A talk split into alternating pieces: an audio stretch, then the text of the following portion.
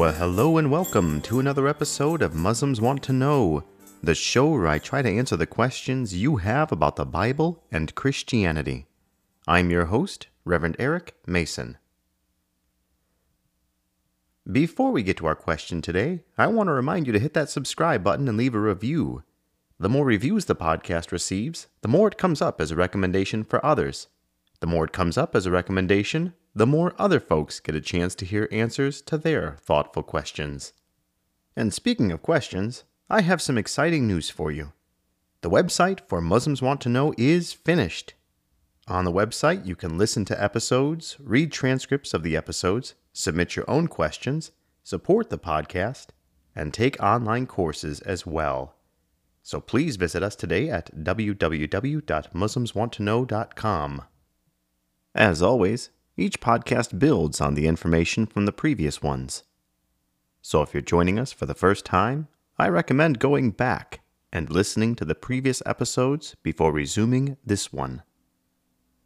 Here is our recap.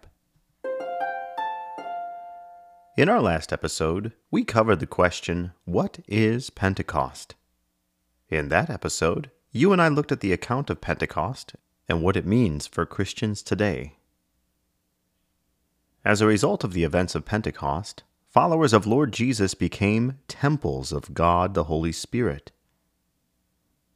Through the indwelling of God the Holy Spirit, Christians are gradually drawn toward a beautiful and collective union with God. Pentecost is a very interesting event in the history of the Church. Before Pentecost, the laws of God were preserved in writing.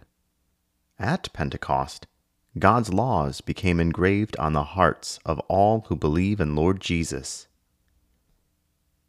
This is in fulfillment of a prophecy by Jeremiah. Jeremiah chapter 31, verses 31 through 34. Look, the days are coming. This is the Lord's declaration. When I will make a new covenant with the house of Israel and with the house of Judah. This one will not be like the covenant I made with their ancestors on the day I took them by the hand to lead them out of the land of Egypt. My covenant that they broke, even though I am their master.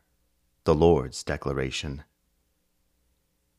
Instead, this is the covenant I will make with the house of Israel after those days, the Lord's declaration. I will put my teaching within them and write it on their hearts. I will be their God, and they will be my people. No longer will one teach his neighbor or his brother, saying, Know the Lord. For they will all know me, from the least to the greatest of them this is the Lord's declaration. For I will forgive their iniquity, and never again remember their sin. Not only is this prophecy about Pentecost, but it also refers to the moment when Lord Jesus would offer himself as the once for all sacrifice for the sins of humanity. Through his sacrifice, God now forgives and never again remembers the sins of those who place their faith in all Lord Jesus said and did. The idea of God writing his laws in the hearts of Christians brings up a very interesting and pertinent question that is often asked by Muslims.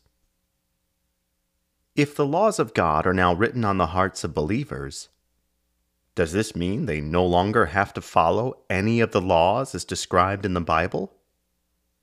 Don't Christians still have to obey God's laws? This is our question we will be looking at today. But before we look at the answers to our question, let me open our time with a brief prayer. God, open the eyes of our hearts that we may hear your words and understand and do your will for we are sojourners upon the earth. Do not hide your commandments from us, but open our eyes that we may perceive the wonders of your law. Speak to us the hidden and secret things of your wisdom. Enlighten our minds and understanding with the light of your knowledge, not just to cherish those things written, but to seek after you by doing them. Amen. So, do Christians have to obey God's laws? The very short answer, my friend, is yes, we do. Now let us journey together to better understand exactly what this yes entails. Last week, you and I learned that Lord Jesus was the new temple, the great high priest, and the once for all sacrifice. When Lord Jesus offered himself as a once for all sacrifice for humanity, it was no longer necessary for subsequent Christians to continue offering sacrifices to atone for sins. The work of Lord Jesus not only made future sacrifices unnecessary, it also had ramifications in regard to the laws given to Moses in the Old Testament. In total, God gave the Jewish people 613 commandments and laws to follow. After the death and resurrection of Lord Jesus, those who fully believe in Lord Jesus no longer needed to live by those written decrees. And this is because the laws, although given by God to Moses, were fulfilled in and through Lord Jesus. Matthew chapter 5 verses 17 through 20. Don't think that I came to abolish the law or the prophets. I did not come to abolish but to fulfill. For truly I tell you, until heaven and earth pass away, not the smallest letter or one stroke of a letter will pass away from the law until all things are accomplished. Therefore, Whoever breaks one of the least of these commands and teaches others to do the same will be called least in the kingdom of heaven. But whoever does and teaches these commands will be called great in the kingdom of heaven. For I tell you, unless your righteousness surpasses that of the scribes and Pharisees, you will never get into the kingdom of heaven. After the events at Pentecost, there were debates among the followers of Lord Jesus as to whether or not they too had to follow the laws given to Moses. And this resulted in the First Church Council. Fun fact Church councils are held when issues arise in the Christian church that require consensus among the leaders. The Jerusalem Council was the first church council.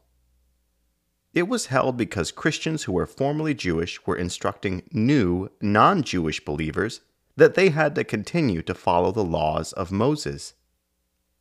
Under the leadership of the apostles, they and other leaders of the church came together at the Jerusalem Council.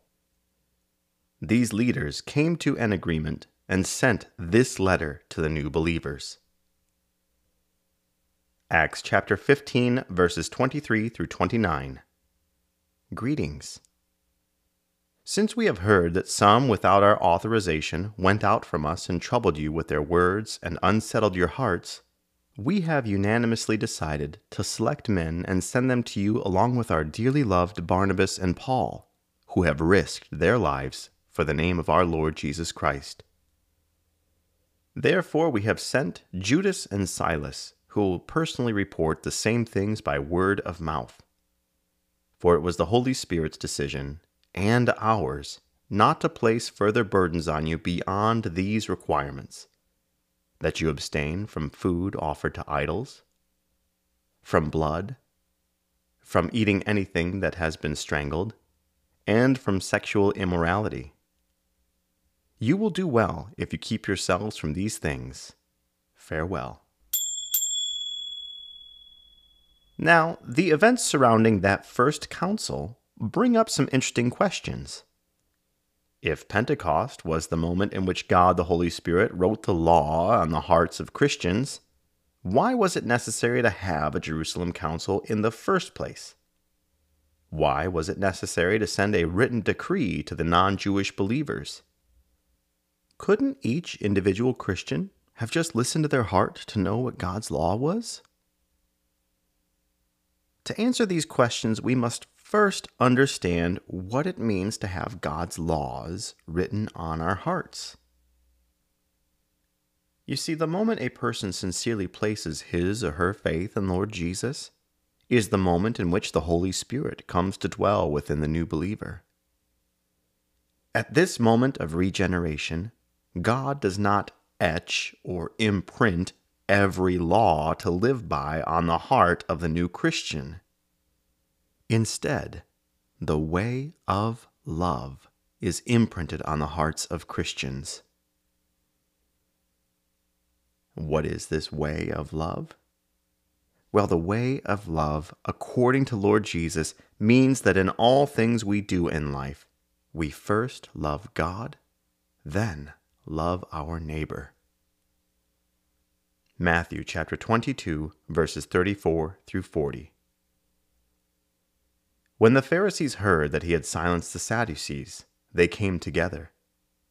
And one of them, an expert in the law, asked a question to test him Teacher, which command in the law is the greatest?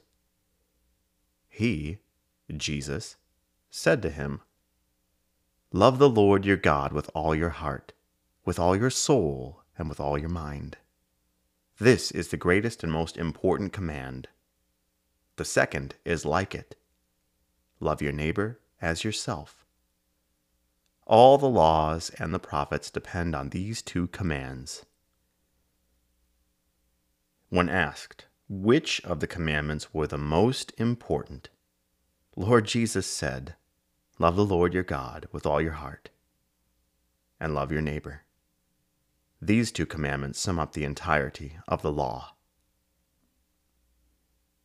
Humans were created in the image of God this means that each of us are imbued with a sense of right and wrong before being nurtured by our parents and subsequent culture. But something happens to those who profess their faith in Lord Jesus. When the regeneration of our heart occurs, a new orientation of our lives begins.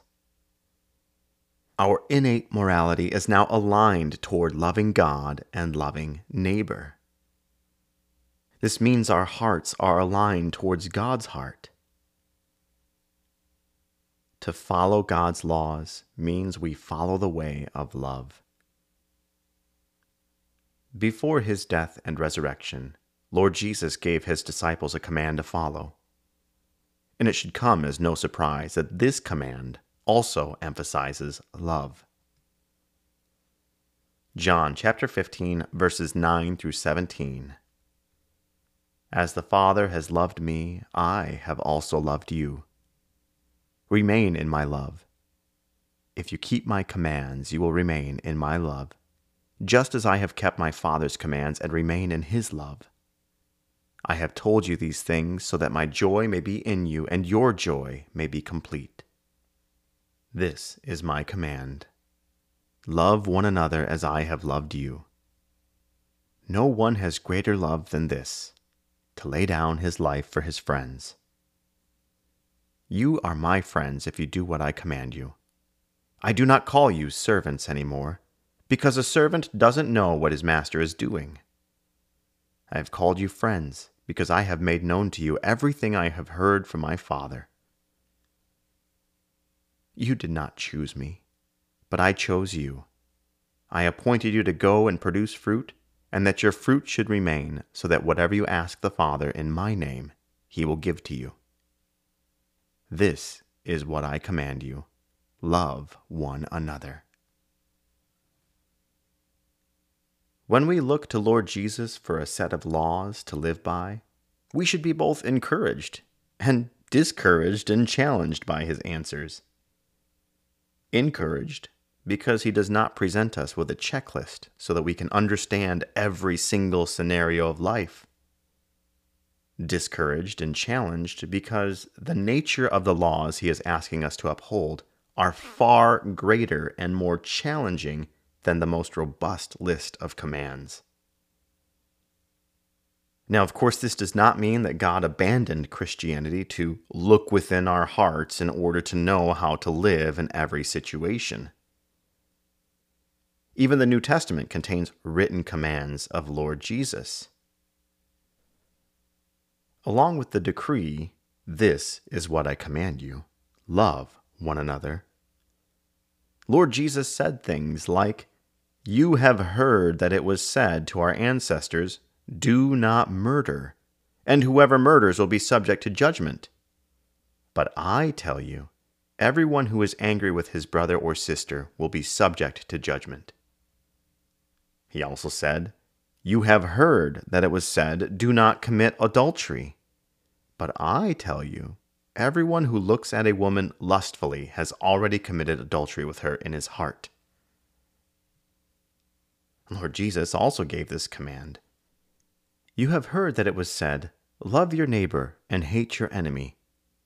But I tell you, love your enemies and pray for those who persecute you, so that you may be children of your Father in heaven. For he causes his sun to rise on the evil and the good and sends rain on the righteous and the unrighteous.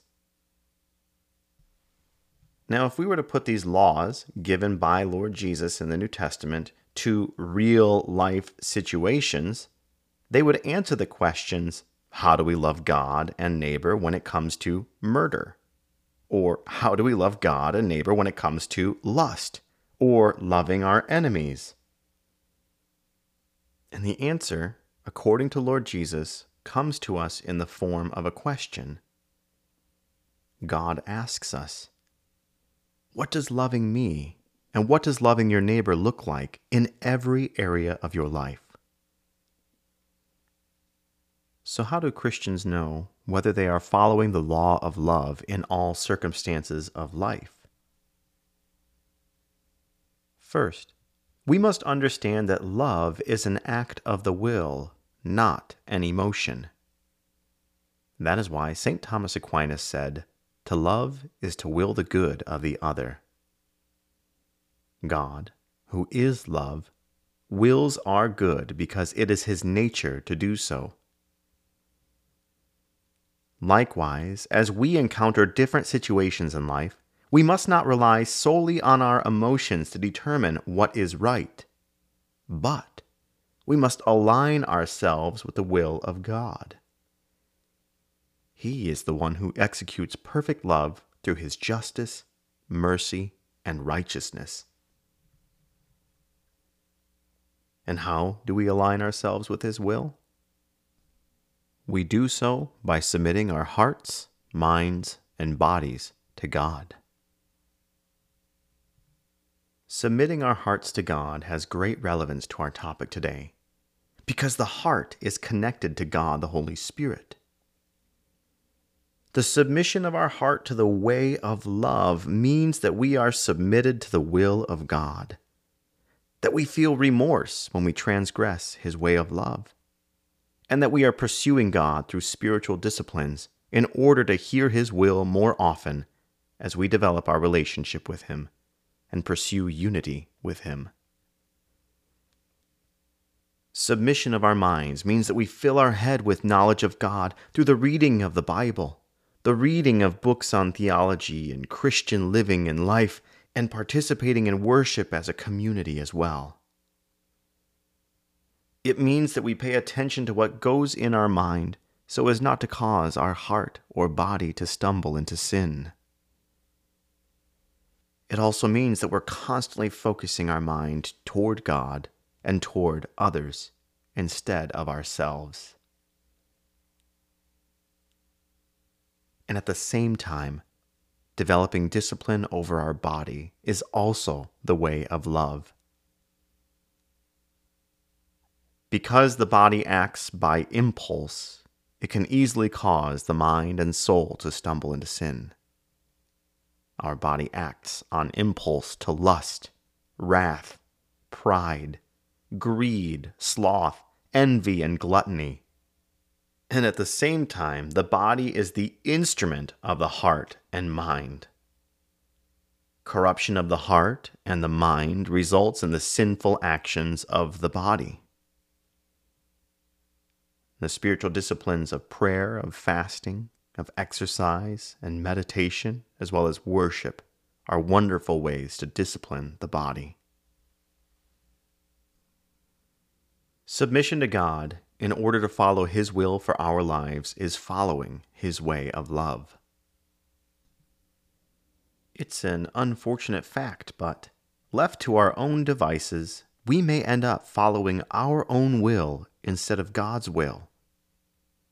Or worse, we may end up following the will of a family member, or of friends, or employers, or politicians. We must remember that love is not an emotion, it is an act of the will. And this is why being a part of the family of God is so important as we discern God's way of love. God did not design humans to live our lives in a vacuum. We are designed for communion and community with God and with each other. As individuals, we must submit ourselves to God.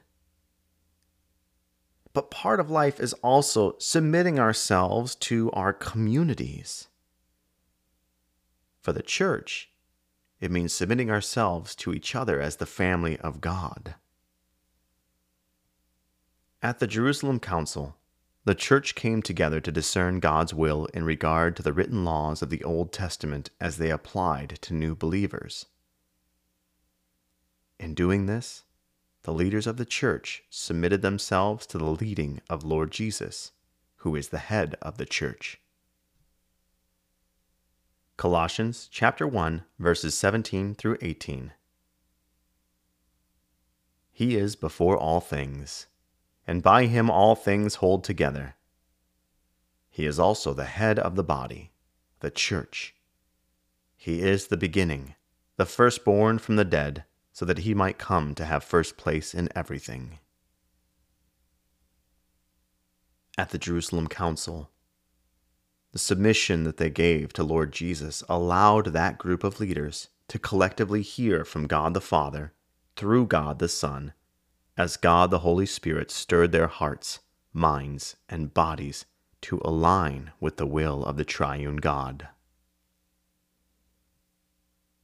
Today, Christians stand on the collective teachings of Lord Jesus in the New Testament, as well as the collective teachings of the Church of the New Testament and beyond. Although we do not have a codified set of laws to live by like the Jewish people did, we do have a set of teachings and decrees from which to draw inspiration, wisdom, and from which we learn more about the will of God through the writings of those who have gone before us. So, do Christians have to obey God's laws? absolutely, we do. Now, does this mean that Christians have been restricted by God? Of course, it does not. In the same way a loving father builds a fence so his children can freely play in the backyard, so too our loving God frees Christians by setting necessary boundaries through which we engage with the larger world. Each of these boundaries has been placed by Lord Jesus and by the people of God, who individually and collectively submitted themselves to His will and His way of love. Well, once again, thank you so much for joining me. I hope and pray that as you continue to seek God, you ask for visions and clarity on all these Christian claims. And if you like a great resource on the material I covered today, I recommend taking a look at the Bible verses we covered and looking at the CSB Study Bible and the notes that are located within that Bible. And as always, the CSB is the translation that I use for my Bible.